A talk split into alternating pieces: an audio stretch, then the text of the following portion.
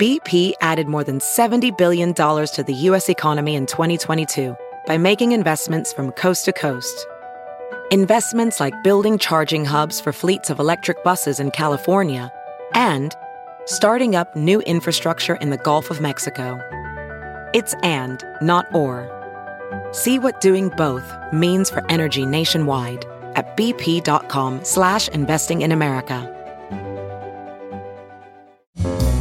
It's Merriam-Webster's Word of the Day for September 6th.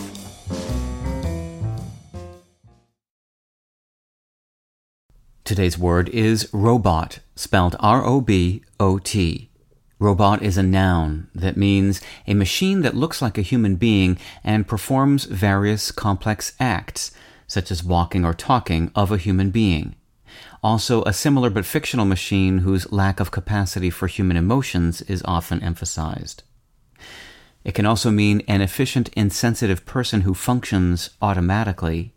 Robot also means a device that automatically performs complicated, often repetitive tasks. And it can mean a mechanism guided by automatic controls. Here's the word used in a sentence. Isaac Asimov is famous for writing science fiction stories about robots, which were governed by specific laws of behavior. In 1920, the Czech writer Karel Čapek published a play called RUR.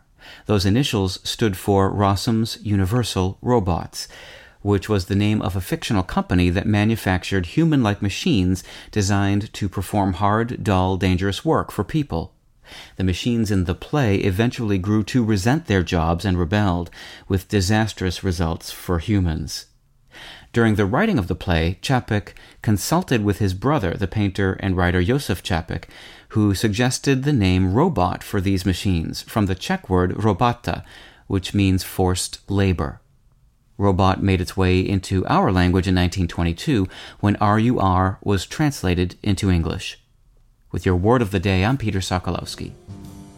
Visit Merriam-Webster.com today for definitions, wordplay, and trending word lookups.